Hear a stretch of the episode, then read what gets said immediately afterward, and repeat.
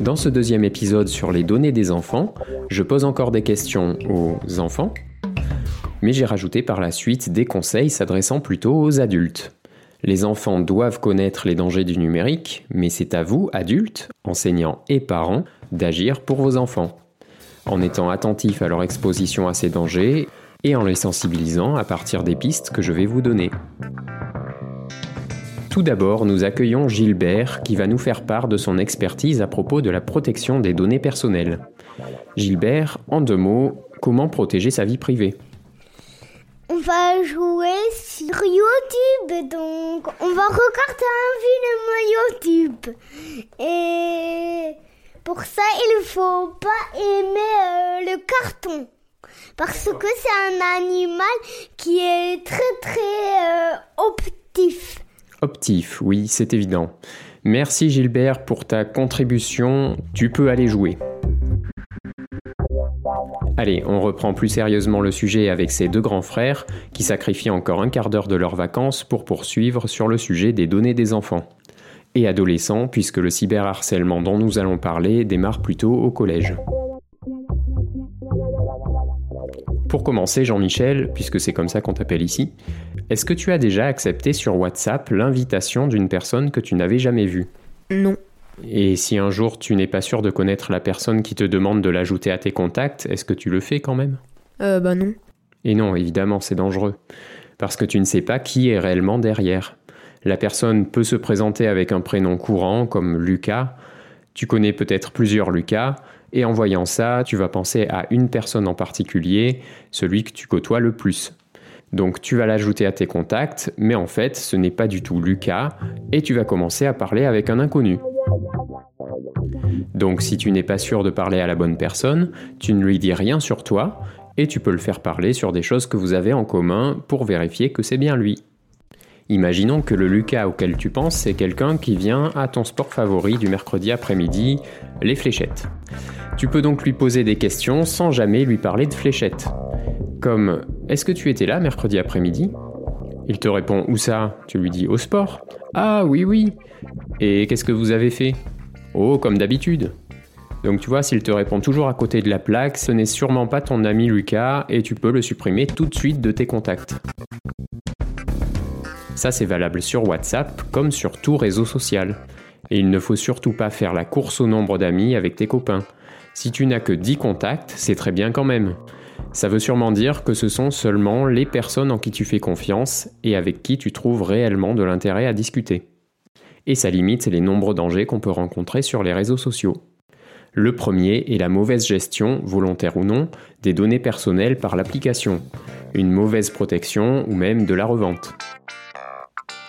TikTok, le réseau social vidéo très plébiscité par le jeune public, est régulièrement pointé du doigt pour sa politique de confidentialité et ses échanges avec le gouvernement chinois. Jeudi dernier, le 22 juillet, il a été condamné à payer une amende de 750 000 € pour l'absence du texte légal en néerlandais.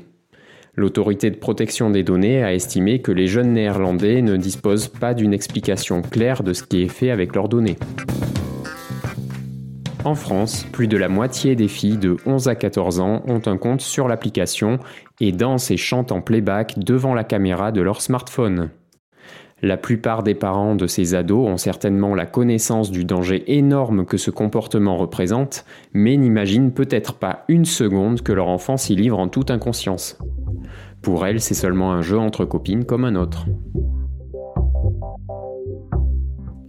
Quelques semaines avant, fin juin, le même TikTok a lancé une campagne de sensibilisation avec l'Open et l'ACPE, deux associations qui informent les parents et les enseignants sur l'utilisation des outils numériques par les enfants pour l'une et sur les dangers de violences sexuelles et de prostitution pour l'autre.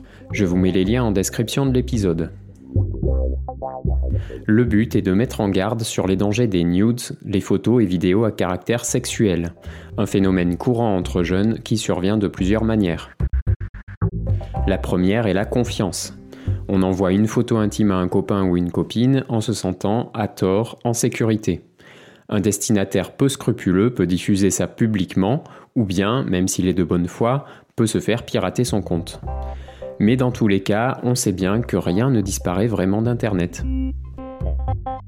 Le deuxième type de diffusion de nudes est par le chantage.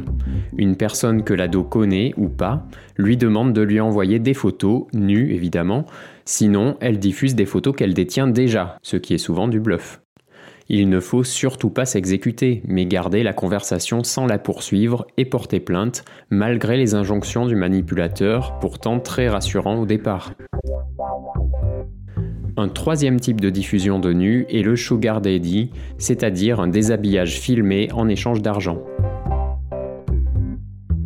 Et un adolescent étant naturellement très curieux, avec l'envie de découvrir des choses sensationnelles, il peut être tenté de trouver divers moyens d'argent facile, rechercher des vidéos spectaculaires, voire malsaines, visiter des sites illégaux de toutes sortes et finir dans des situations catastrophiques, comme par exemple être en contact avec des criminels.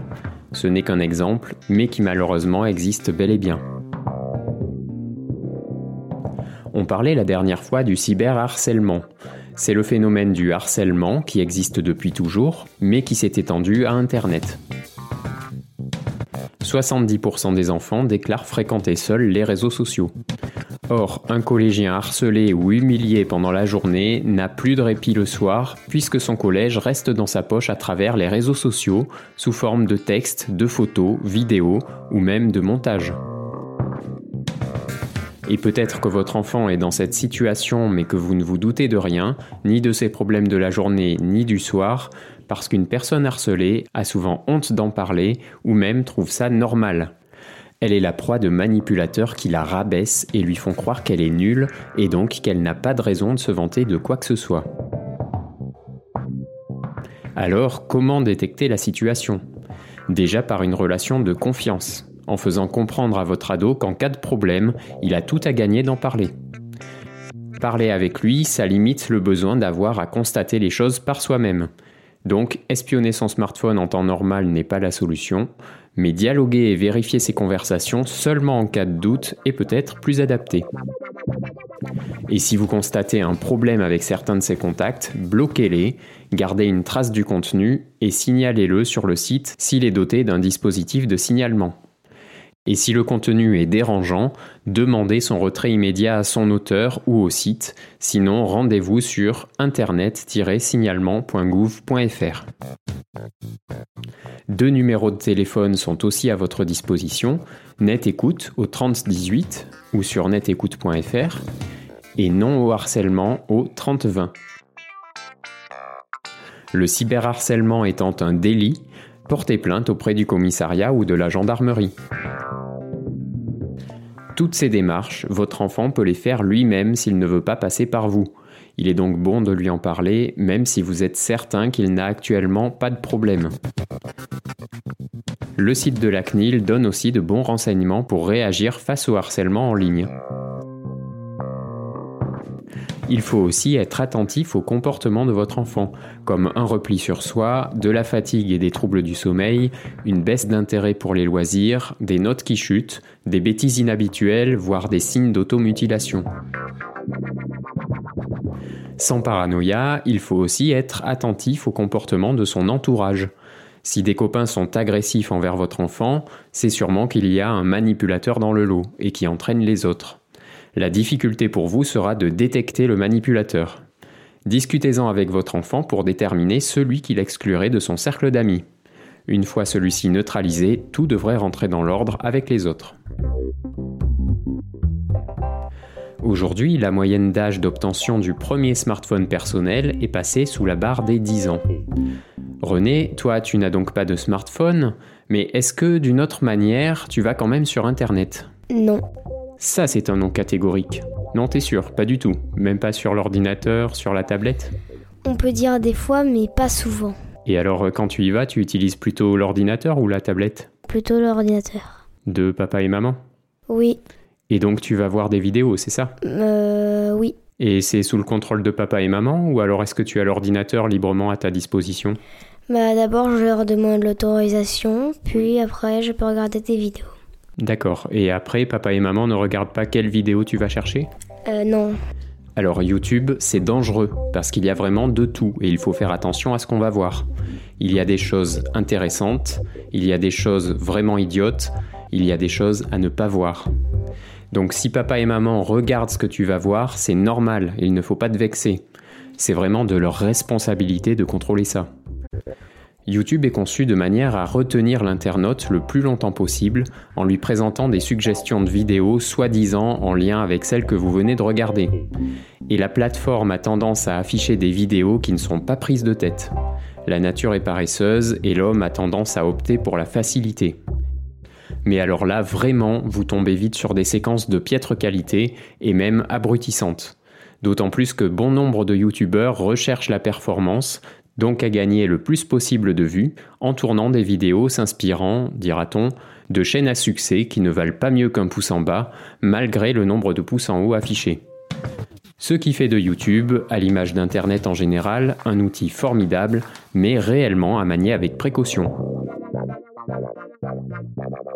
Selon une étude de l'Open, dont j'ai parlé tout à l'heure, 27% des parents d'enfants de moins de 2 ans voient l'utilisation du numérique par leur enfant comme une opportunité. Alors non, dans tous les cas, avant 3 ans, zéro écran. Doit-on vraiment accorder plus d'importance à l'apprentissage du numérique qu'au développement cognitif de l'enfant ? Et alors là, il va falloir qu'on m'explique. Selon la même étude, si 96% des parents sont d'accord pour dire que le numérique est un bénéfice pour leur enfant, 95% d'entre eux pensent que le numérique peut aussi déclencher des troubles comportementaux chez les jeunes usagers.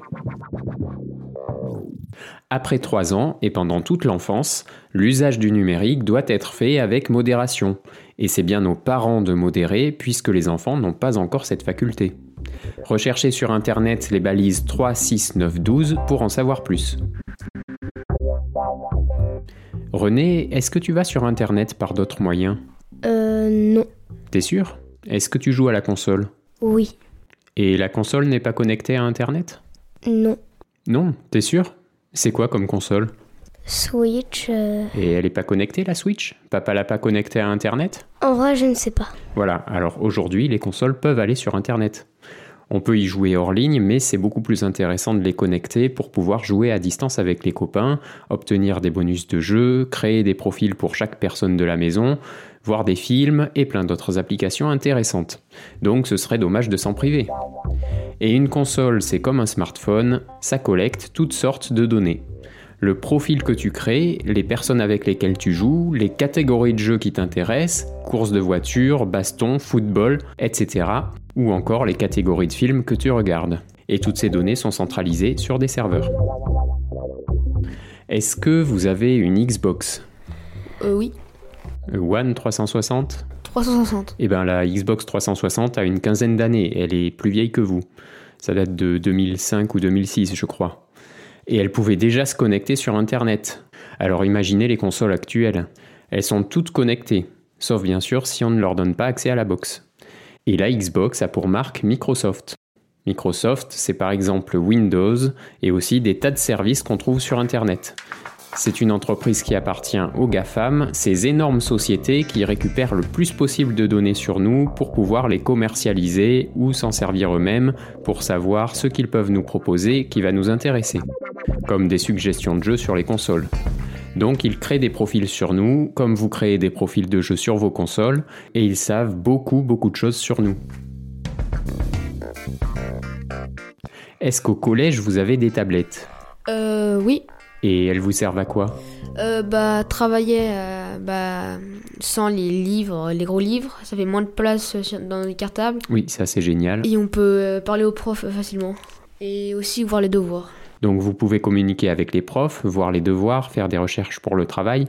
C'est vraiment génial. Ça pèse beaucoup moins lourd que les livres et ça donne beaucoup plus d'informations. Est-ce qu'ils sont bridés ? Est-ce qu'il y a un contrôle parental ou des profs ? Oui, mini-contrôle parental des profs. Enfin, contrôle des profs surtout ? Oui. Et René, tu as aussi une tablette ? Non. Et tu en auras une peut-être l'an prochain alors ? Dans 2 ans. Donc tu as toujours des livres ? Oui. Oui, donc pour l'instant, ton sac est lourd et tu n'as pas encore les mêmes avantages que ton frère. Mais tu as de la chance parce que ta présence sur Internet est encore très limitée, ce qui est très bien, et tant mieux si ça commence le plus tard possible. Et donc, Jean-Michel, sur ta tablette, est-ce que tu mets des informations sur toi ? Ton vrai nom, ton vrai prénom, tes contacts ? Bah oui, j'ai mon prénom, enfin j'ai mon nom, prénom, ma classe aussi, enfin la classe où je suis. L'école ? Et oui, l'école et l'adresse de l'école, enfin, je crois, et quelques contacts. Qu'est-ce que c'est comme marque de tablette ? Apple. Ok, ça limite peut-être un peu les risques pour tes données, parce qu'Apple est réputé être plus respectueux de notre vie privée que des appareils qui fonctionnent sur Android. Et alors, est-ce que vous savez qui est derrière Android ? Facebook ? Et non, l'autre. Google. Gagné. Donc, dans le système Android, il y a des lignes de code propres à Google, en plus de ses applications visibles comme Gmail, Maps ou la barre de recherche. Donc, Google a accès à nos données sur tout appareil Android, c'est-à-dire presque toute tablette ou smartphone qui n'est pas de la marque Apple. Et Google, comme Apple ou Amazon, on le retrouve aussi dans nos enceintes connectées. J'en dis assez dans l'épisode qui leur est dédié, donc je n'en rajoute pas ici. Mais en bref, tout ce que vous direz pourra être retenu contre vous. Bon, ça c'était la petite parodie des séries policières américaines que vous verrez plus tard. C'est le même principe pour les autres objets connectés qui se multiplient autour de nous, notamment le plus gros, la voiture, quand on la connecte au smartphone. Mais aussi, tout ce qui nécessite de l'électricité dans la maison peut maintenant collecter toutes sortes d'infos, et certaines marques peuvent les stocker sans sécurité pour être piratées plus facilement, ou même les réutiliser pour leur propre intérêt, ce qui n'est pas rare chez les marques chinoises notamment. Parmi les objets connectés, on a donc les enceintes, tous les appareils de cuisine, la télé ou la chaîne Hi-Fi, les caméras de surveillance, les babyphones et jouets des enfants qui peuvent être détournés par une personne malveillante pour parler avec l'enfant. Et c'est bien réel ça, et même très recherché par certains pirates. Donc aux parents qui achètent des appareils qui peuvent être connectés, avant de les relier à la box, posez-vous les bonnes questions. Est-ce que ça peut nuire à mon intimité ? Puis-je imposer ça à mes enfants et à mes invités ? Bon, ben c'est bien, on a fait le tour. Qu'est-ce que vous voulez rajouter ? Est-ce que toi tu as un téléphone ? Eh oui, j'ai un téléphone. Et tu sais ce que j'ai ? Je vais aller te le chercher. Apple, ça ? Vas-y, donne tes suggestions, je vais aller te chercher ça. C'est peut-être un smartphone. On ne sait même pas ce que c'est. Alors René, comme tu es le neveu de Martine, je sais que tu es capable de faire des bêtises pendant mon absence. Qu'est-ce que tu as raconté dans le micro ? Rien du tout. Bon, alors voilà un smartphone sous Android comme on en voit partout. Seulement, j'ai enregistré un épisode disant que j'abandonnais mon smartphone pendant une semaine pour voir les fonctions qui allaient me manquer. Et donc j'ai fait une expérience, j'ai laissé mon smartphone dans un coin et j'ai ressorti cette chose. C'est un téléphone à clapet qui ne fait qu'appeler et envoyer et recevoir des SMS. Et donc, je n'ai aucune application là-dessus. Donc, Facebook, Apple, Google ont complètement perdu de vue les données de mon téléphone. Et finalement, quand je vais faire mes courses ou d'autres petits trajets, je n'ai pas besoin de smartphone. J'ai juste besoin de pouvoir être joignable par appel ou SMS. Après l'expérience, j'ai gardé ce téléphone parce que j'y ai finalement trouvé plus d'avantages que d'inconvénients. Et est-ce que vous avez déjà utilisé ce genre de téléphone ? Une fois. Alors, est-ce que tu saurais écrire des SMS avec ? Écris-moi « Bonjour Étienne ». Top chrono. Ah oui, tu as écrit ça. Moi, je t'ai demandé « Bonjour ». Appuie sur « C » pour effacer. Jean-Michel va s'en sortir. Il en est à la deuxième lettre, au premier O de « Bonjour ».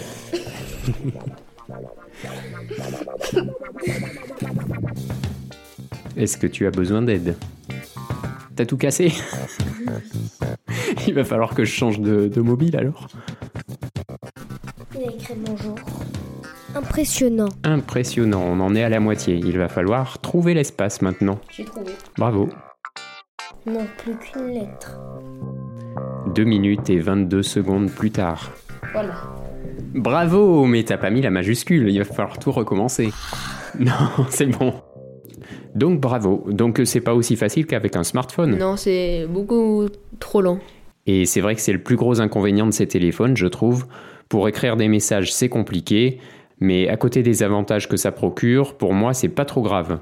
Donc pas de données paumées un peu partout dans le monde, on est à l'abri de tous les piratages qui sont particulièrement présents en ce moment, c'est plus petit et plus léger que le smartphone, on ne reçoit pas des tonnes de notifications dont on n'a pas besoin quand on veut sortir voir le monde réel, et ça permet de réapprendre à se débrouiller sans les technologies, comme un vrai humain qui a toutes ses capacités. Alors les parents, quel est votre but en achetant un smartphone à votre enfant ? C'est de le rendre joignable. Un téléphone à touche fait l'affaire. Ça coûte moins de 30 €, ça vous garantit que votre enfant ne s'éternisera pas sur cet écran et qu'il sera à l'abri des dangers du net. Et si votre bambin objecte qu'il va se ridiculiser devant les copains, préparez avec lui de bons arguments, ce qui sera une bonne occasion de le sensibiliser. Donc il pourra dire que les réseaux sociaux, ce n'est pas la peine puisqu'avec ses copains, ils se voient tous les jours et peuvent avoir de vraies discussions. Un deuxième argument, il est sûr de ne pas être surveillé par ses parents qui préfèrent lui apprendre les dangers d'Internet plutôt que de faire attention pour lui. S'il a suffisamment d'aplomb pour lancer le débat, il peut ajouter qu'il sait se débrouiller dans la vraie vie sans Google. Un sujet sensible, les gens sont devenus susceptibles avec ça. Ou encore, s'il connaît bien les dangers liés aux données personnelles, il peut préciser qu'il n'y est pas exposé. Mais le must serait de convaincre ses copains de faire écouter à leurs parents un podcast génial qui s'appelle Microcravate et qui est animé par la voix à couper le souffle d'Étienne Bouteau. Bon, ça venait de loin. Le prochain épisode sera le dernier de la saison et je vous en dirai plus pour la suite avec une reprise en septembre. En attendant ces bonnes annonces, prenez soin de vos données. Salut !